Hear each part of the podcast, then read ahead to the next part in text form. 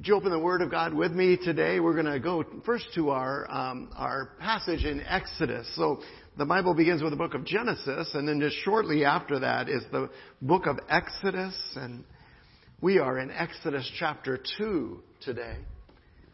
And we just invite you to follow along with us, and then just immediately following the reading of the scripture, both scriptures, then we will invite the children, if you would like to make your way to a special time of worship following the scripture readings, we invite you to go join your, your friends and family there. Last week we looked at the birth of Moses together in Exodus chapter 2, uh, and, and this week um, we're continuing that story beginning at verse 11. So an amazing thing has happened. We went from Moses being drawn out of the water to, to him being 40 years of age. 40 years old. The Bible jumped 40 years in, in one verse. Uh, uh, but I think we have to remember that God wants us to see particular details of different, uh, different characters' lives. So we pick up the story now. Uh, Moses, still a prince of Egypt, still in Pharaoh's household, uh, but now 40 years old, beginning in verse 11. One day, Exodus chapter 2 says, when Moses had grown up, he went out to his people and looked on their burdens. And he saw an Egyptian beating a Hebrew, one of his people. He looked this way and that, and seeing no one, he struck down the Egyptian and hid him in the sand. And when he went out the next day, behold, there were two Hebrews struggling together. So the first time it's an Egyptian and a Hebrew. Now it's two Hebrews struggling together. And he said to the man in the wrong, literally the wicked man, he said, why do you strike your companion? And the man answered, who made you a prince and a judge over us? Do you mean to kill me as you killed the Egyptian? Then Moses was afraid and thought, surely the thing is known. And when Pharaoh heard of it, he sought to kill Moses. But Moses fled from Pharaoh and stayed in the land of Midian. And he sat down by a well. So we've had this encounter between an Egyptian and a Hebrew, between two Hebrews. Now we see a third encounter here. Now the priest of Midian had seven daughters, and when they came and drew water, there's that same expression, drew water and filled the troughs to water their father's flock, the shepherds came and drove them away. But Moses stood up and saved them and watered their flock. And when they came home to their father, Reuel, he said, How is it that you come home so soon today? I'm sorry, it just breaks my heart. In other words, They'd been constantly abused by those other shepherds, right? Day after day. So that when they came home on time, the father thought that they were early. When they came home to their father, he said, How is it that you come home so soon today? And they said, An Egyptian delivered us out of the hand of the shepherds and even drew water for us and watered the flock. And he said, he said to his daughters, then where is he? I think this is the biblical version of hello, right? Where is he? Why have you left this man? Call him that he may eat bread. And Moses was content to dwell with the man. just like we saw in Genesis with, with Jacob, um, this man, uh, Reuel, gave Moses his daughter Zipporah. And she gave birth to a son. And he called his name, Moses called his name Gershom, which sounds a lot like sojourner. For he said, I have been a sojourner in a foreign land. The very word of God. Our New Testament verse today is found in the book of Hebrews, which is about two thirds of the way through the New Testament. Chapter 11, verses 23 through 26. If you look in your Pew Bible on page 1008, you should be able to find it there. By faith, Moses, when he was born, was hidden for three months by his parents because they saw that the child was beautiful and they were not afraid of the king's edict. By faith, Moses, when he was grown up, refused to be called the son of Pharaoh's daughter, choosing rather to be mistreated with the people of God than to enjoy the fleeting pleasures of sin. He considered the reproach of Christ greater wealth than the treasures of Egypt, for he was looking to the reward. The very word of God. Mm, thanks be to God. Goodness. Yeah, have a seat, guys. Thank you. Have you ever, um, have you ever um, tried to help someone else out and it backfired on you?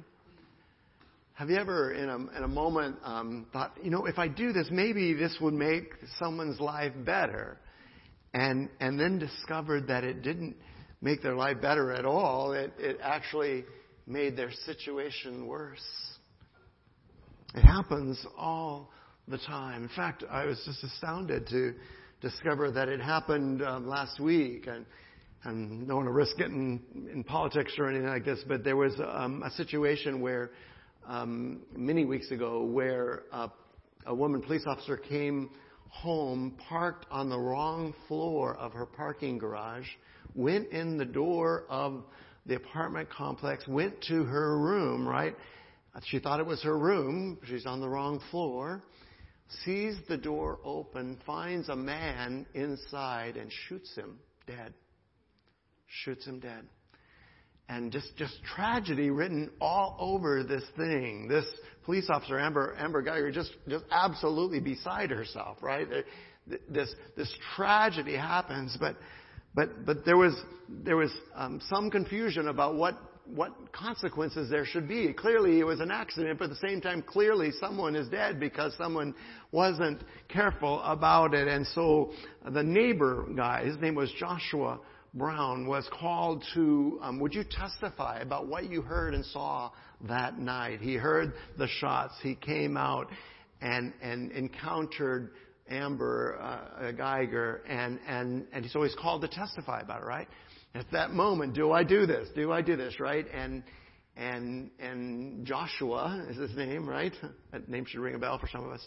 Joshua um, testified, and, and she was convicted. Maybe not as much as people thought she should have been. She got 10 years in prison for her, um, for her um, uh, tragic, I don't know how other word to describe it, shooting well, the day, I believe it was the day after last week, that, um, that she was sentenced, um, Joshua was shot dead outside of his home.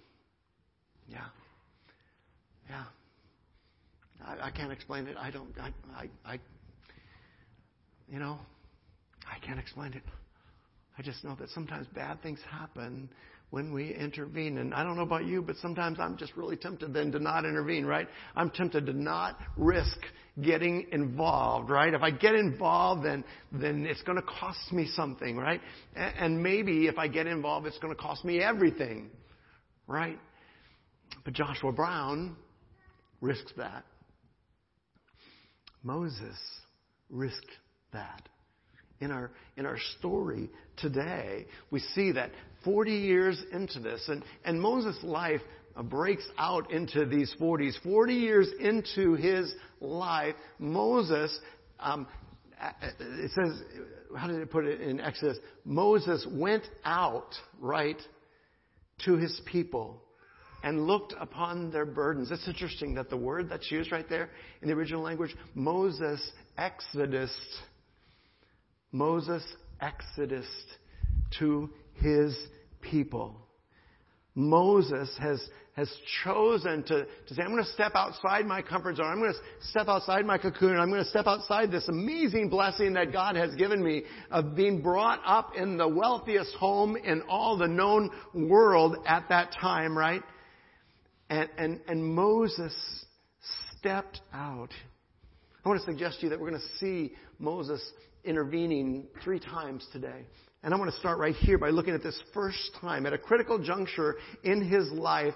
At 40 years of age, Moses intervened for his people. Moses intervened for his people, right? Now again, Acts, um, Acts 7 is Stephen's version of the seven story. We saw the author of the book of Hebrews story, a version of this story as well. They, with amazing spiritual insight, they were able to see things that we're not told in this story, but, but Acts chronicles four, or excuse me, three seasons of 40 years in Moses' life. It chronicles this first 40 years that he spent with Pharaoh. Then, then it chronicles another 40 year period of time that he spent in the wilderness, and then it chronicles yet one more period of time as he delivered his people. God is building in the heart of this man a heart for his people. And Moses takes the first step here, rightly or wrongly, however you understand this, he takes the first step by intervening for his people. God has um, given Moses a heart for his people. And I'm going to call this first going out, I'm going to call this the second Exodus. Sorry for the confusion, because you're probably thinking about another Exodus. That's the third one. This is the second Exodus for Moses. The second Exodus is when Moses has been drawn out to his own people.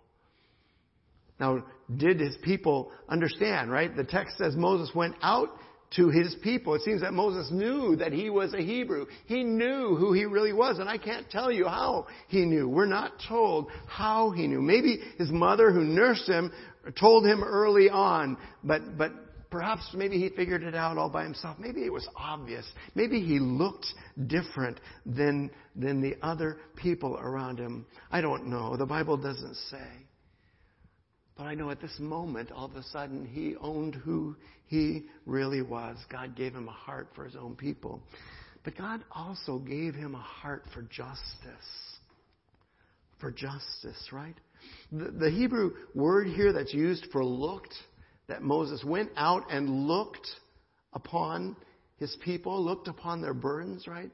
This Hebrew word looked really means more than just watching or seeing. It means to see and be impacted. It means to see and to feel. It means to see and feel and, and be drawn to action as a result. It's the same word that was used earlier in Genesis, in Genesis 21, when Hagar was sent away from Sarah.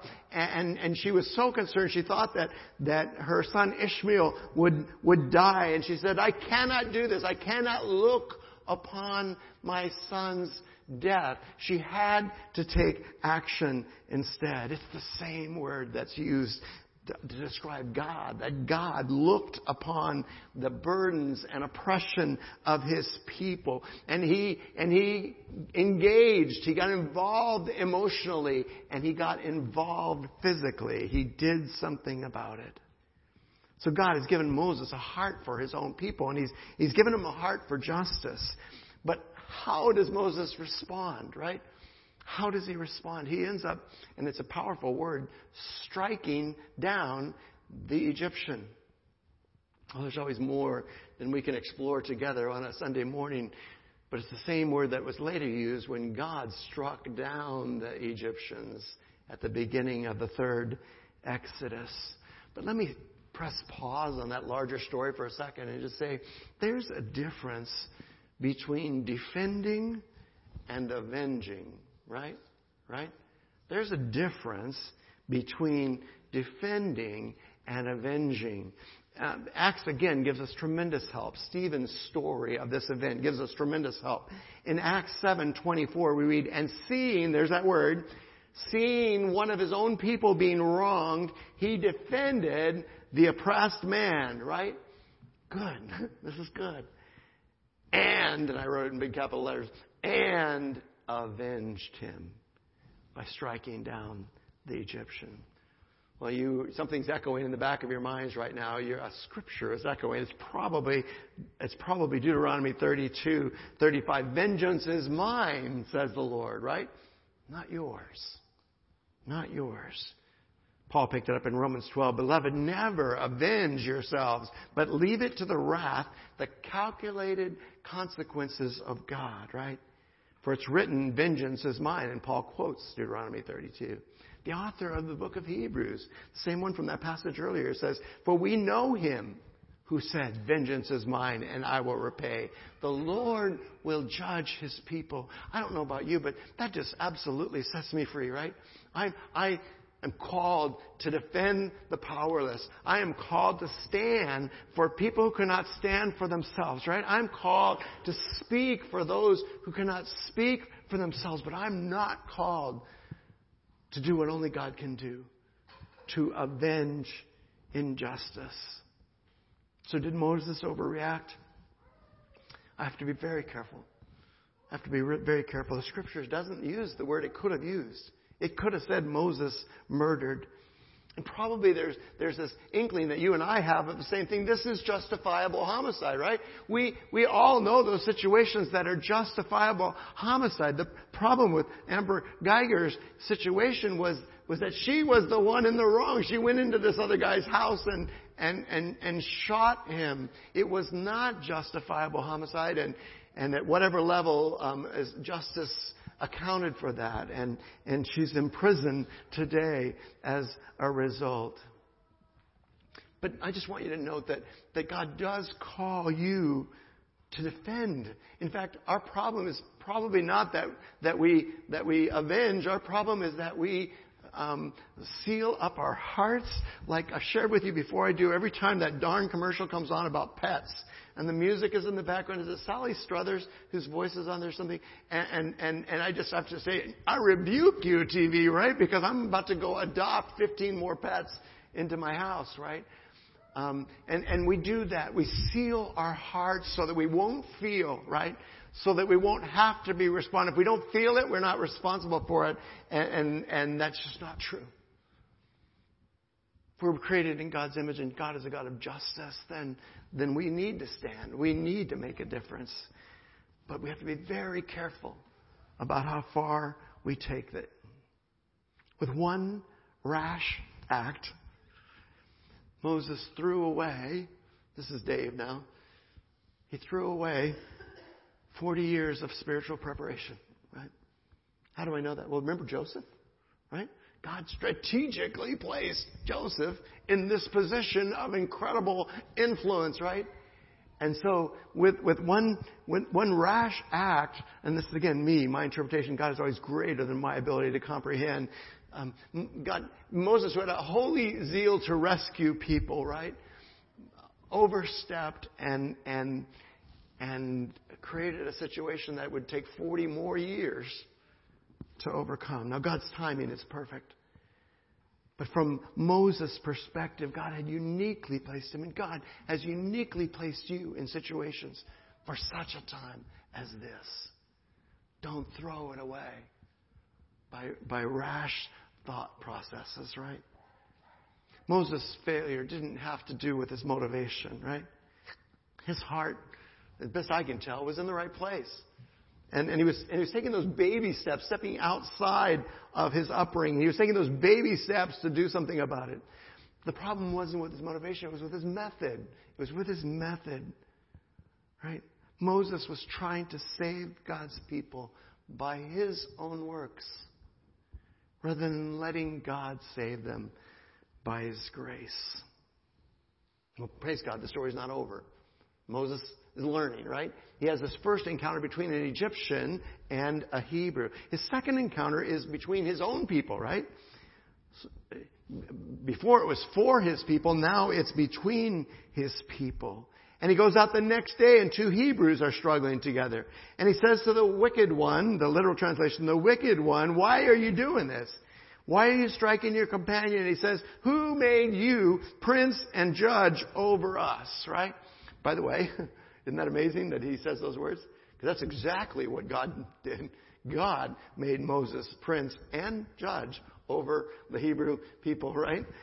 Um, so the man actually articulates what God is doing, right? But he means it differently. And then he throws in the zinger. He says, Do you mean to kill me? He, do you mean to kill me like you killed the Egyptian? And I just think how many times in my life when I've tried to step out in faith and what God is calling me to do, right? And then somebody comes along with some snide comment or something. And I'm not saying this to blame them. I'm showing you how weak my own sense of call is. That someone comes in with a snide comment and I get stung by it and I withdraw, right? I withdraw. When it, actually what this man said was absolutely true. God made him prince and judge. God put him in that role. But when Moses heard it, verse 14 and 15, Moses was afraid and thought, surely this thing was known. By the way, who, how did that guy know? There's only one other person besides Moses, right, that knew the story. The guy who was rescued. The guy that Moses rescued, right? And, and well, I shouldn't say that. The, the offender was there too. Um, Moses has learned he didn't kill the guy this time, right? Um, but those people had shared that story, and now it has become known. In fact, Pharaoh becomes aware of it, and Pharaoh seeks to kill Moses. Not the first time Pharaoh had sought to kill Moses, right? Um, but this time, rather than being drawn out and watching God's miraculous solution to the problem, Moses, and I'm not blaming him. I'm, I am Moses. We are Jonah, right? I am Moses, but, but he's overcome with fear and he flees. We'll come back to that thought in a minute. But Moses flees and runs away. And so Moses is discredited now twice, both among the Egyptians and among his own people. Moses is discredited.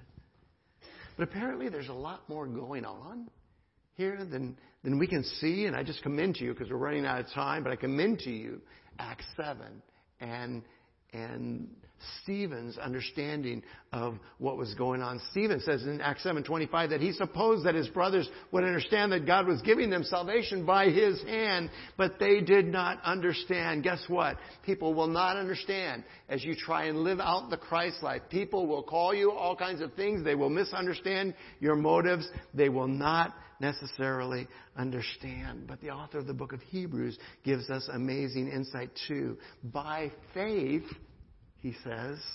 This is the faith chapter, Hebrews 11. By faith, Moses, when he was grown up, refused to be called the son of Pharaoh's daughter, choosing rather to be mistreated with the people of God than to enjoy the fleeting pleasures of sin. He considered the reproach of Christ, as Tom read, greater wealth than the treasures of Egypt, for he was looking to the reward.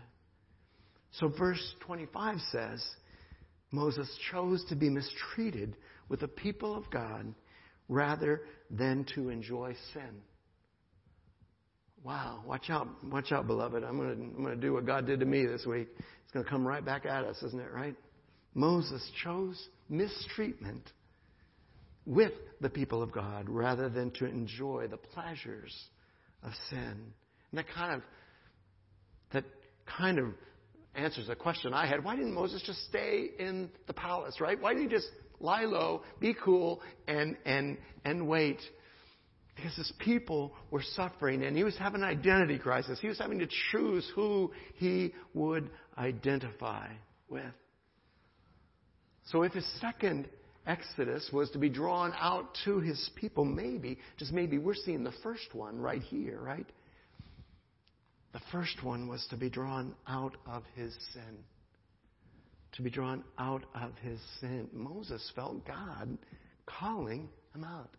Again, think of all that he gave up. This is no small thing, right?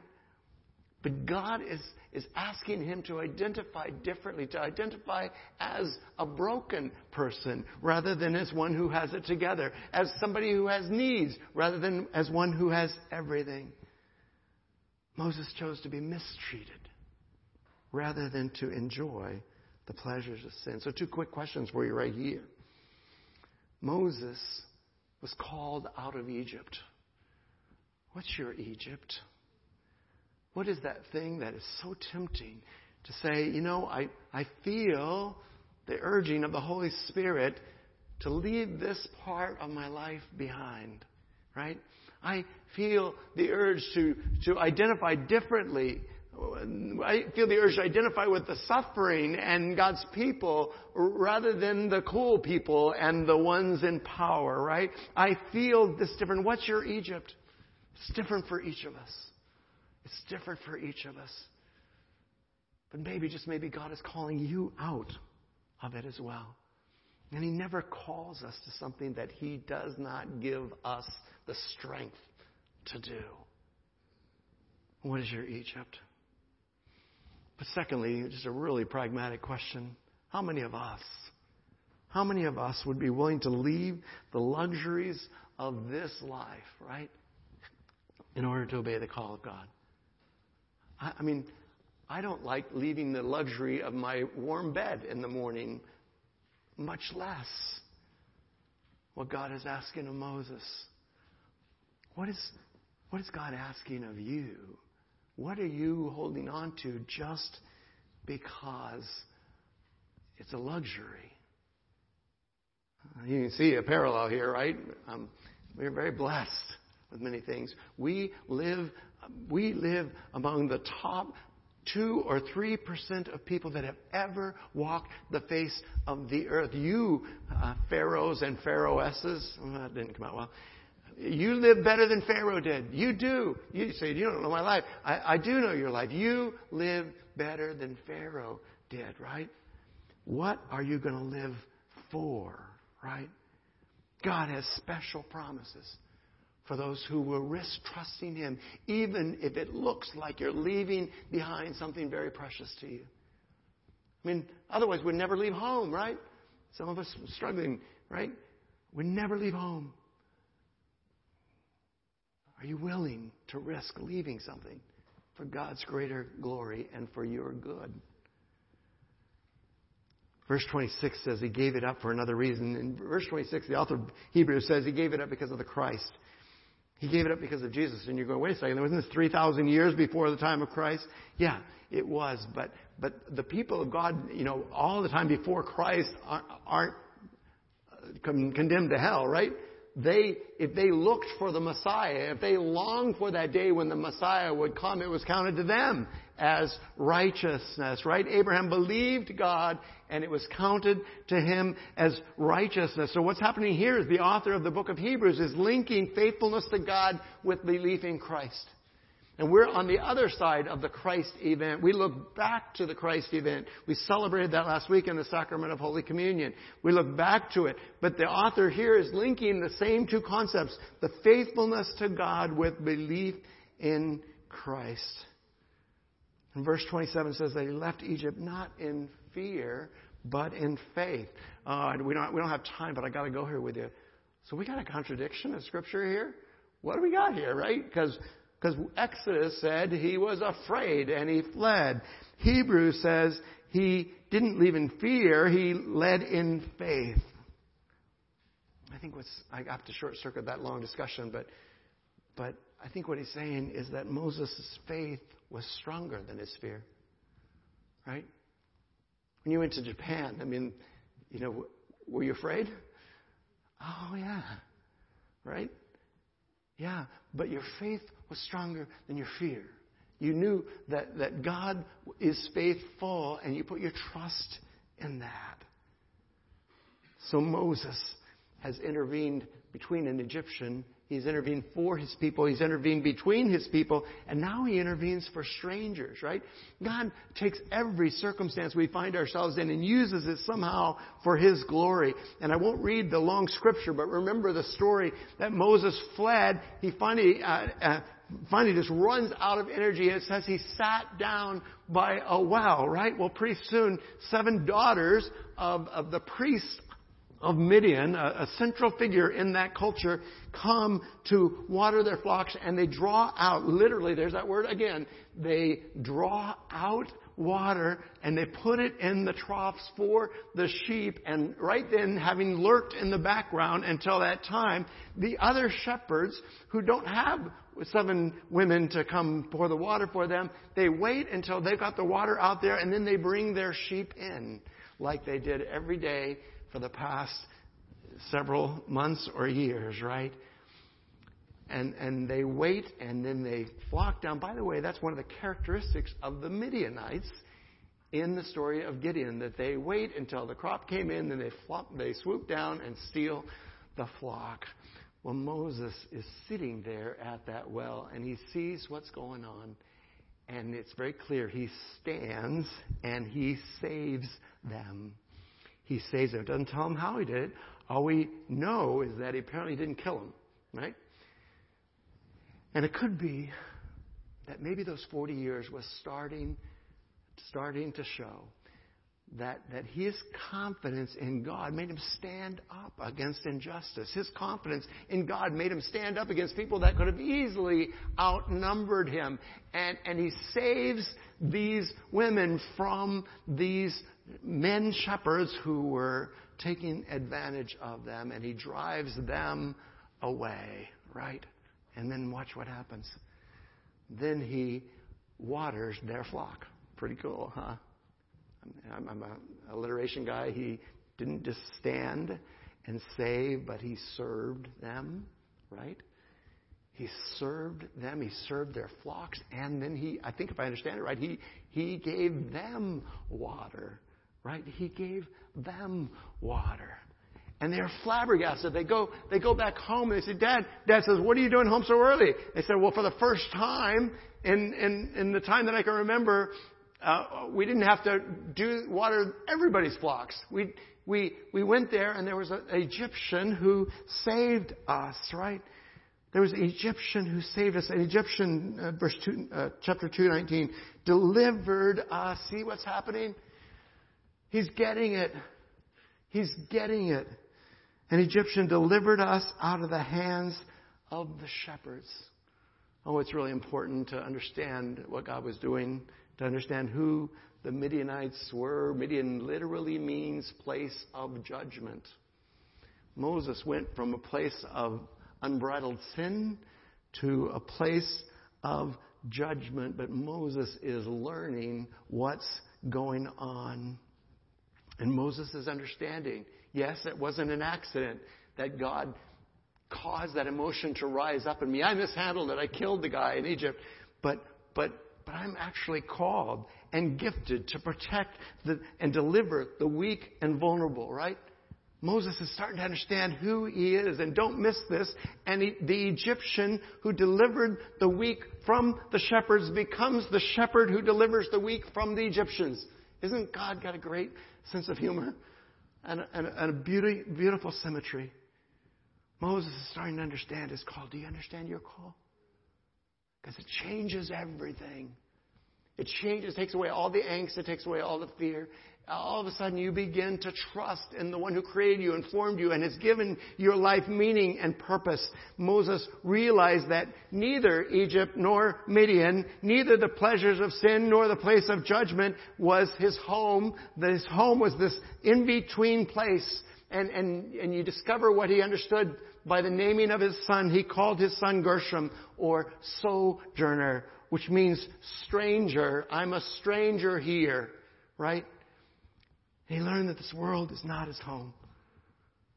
He learned that this world is not his home. I'm going to have to jump because of time, but let me just say that Moses spent the next 40 years of his life learning to intercede rather than to intervene.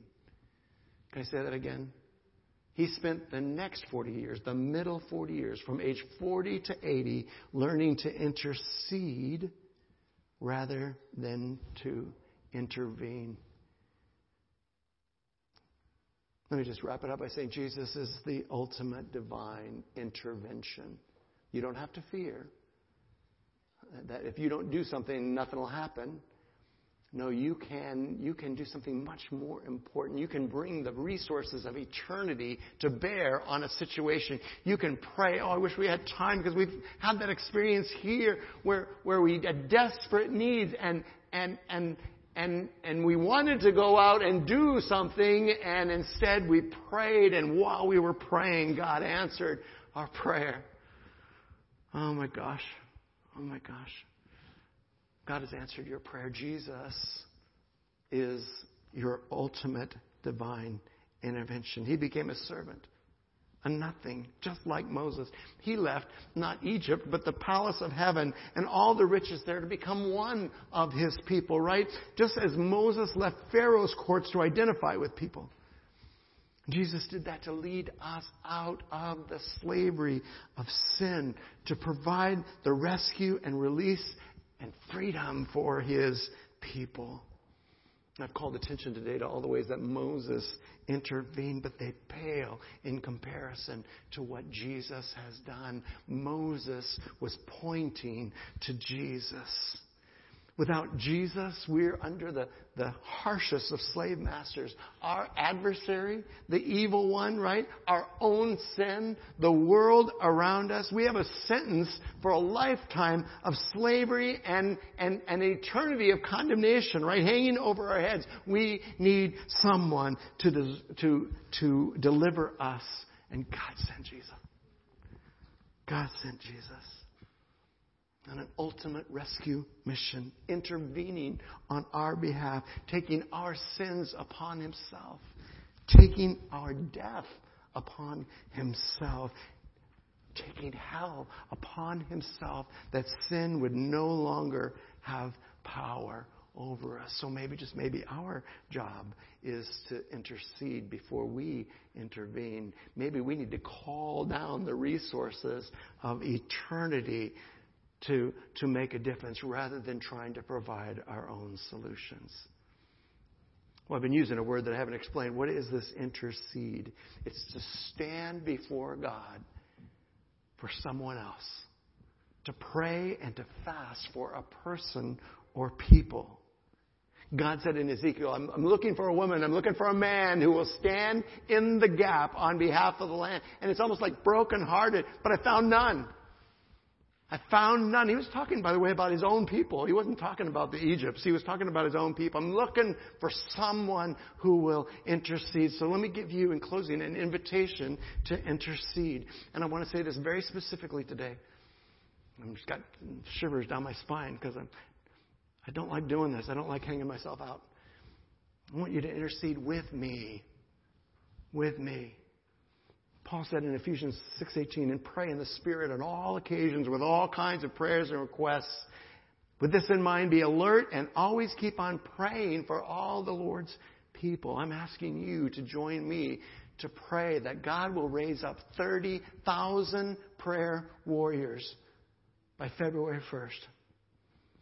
I'm asking, will you pray with me that God will raise up 30,000 prayer warriors by, by February 1st who will pray daily for every person in this city.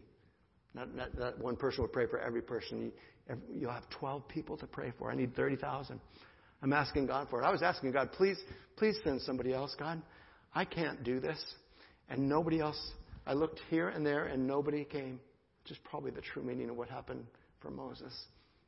He wasn't looking to hide his sin. He was looking for someone to step up, and no one stepped up. So he said, I guess it's me. Pray with me for 30,000 prayer warriors. Pray with me, would you, specifically for 600 prayer champions who will cast vision for citywide prayer in their churches, in their institutions, their hospitals, their nursing homes, who will cast vision for praying for our city. Pray with me for 60 prayer catalysts who will call and coach those prayer champions. That's my most immediate need. I'm asking you to pray for me for two weeks that God will raise up 60 prayer catalysts and that He'll raise up 12 prayer coordinators. God is going to do something powerful in Evansville in, two, in 2020. But He's not going to do it unless we pray for it, unless we ask for it. Would you pray with me for those things? And then, and then I'm asking you to intercede for me. For me. I don't want this job, but um, God has given it to me. Would you pray specifically for two weeks for me? That God would raise up those 12 and He'd raise up those 60, and that I could release it to them and let Him uh, glorify Himself through it. Paul said, Pray also for me whenever I speak, that words may be given to me, so that I will fearlessly make known the mystery of God. Beloved, I want you to um, join me in building a foundation of prayer in this city that, that the gates of hell will tremble at as a result. I'm going to invite you. I just want to show you where we're going. I'm going to invite you in the month of November to pray daily for your family, for your family. God does amazing things when we pray for our family, doesn't He, Ann? God does. I'm going to ask you in December to pray for your neighbors. Pray daily for your neighbors. You choose the number. One neighbor. Could be five neighbors. I'm praying for 40 of my neighbors right now. And, and I'll give you tools to help you do that. We're going to cry out in January for this church, this church, for our church family, that God will speak and God will lead and God will bless. And then we're going to pray. We're going to pray for our city in February. Your eyes are bigger than your stomach. You're thinking, I don't want the job. But there's no one else. Will you join me? Will you? Pray with me, would you? God, thank you for Moses. Thank you. I can identify with him. God, I'm, I am Moses, and that's only become more apparent in the weeks ahead. God, I make all kinds of excuses to, to run away from the call, to deny who I really am, to live artificially in someone else's world because I think that makes me so much more accept, acceptable. Forgive me, God. And forgive us when we've chosen the pleasures of Egypt rather than God to identify with you and your children. God, help us to pray. Help us, Father, to, to pray for ourselves when we know we're far from you, to believe that the blood of Jesus is sufficient, God. That, that it overcomes even our brokenness and our pain. God, help us to put our faith not in what is seen, but what is unseen. God, help us, if you would, to offer our whole selves, all that we are, to your purposes.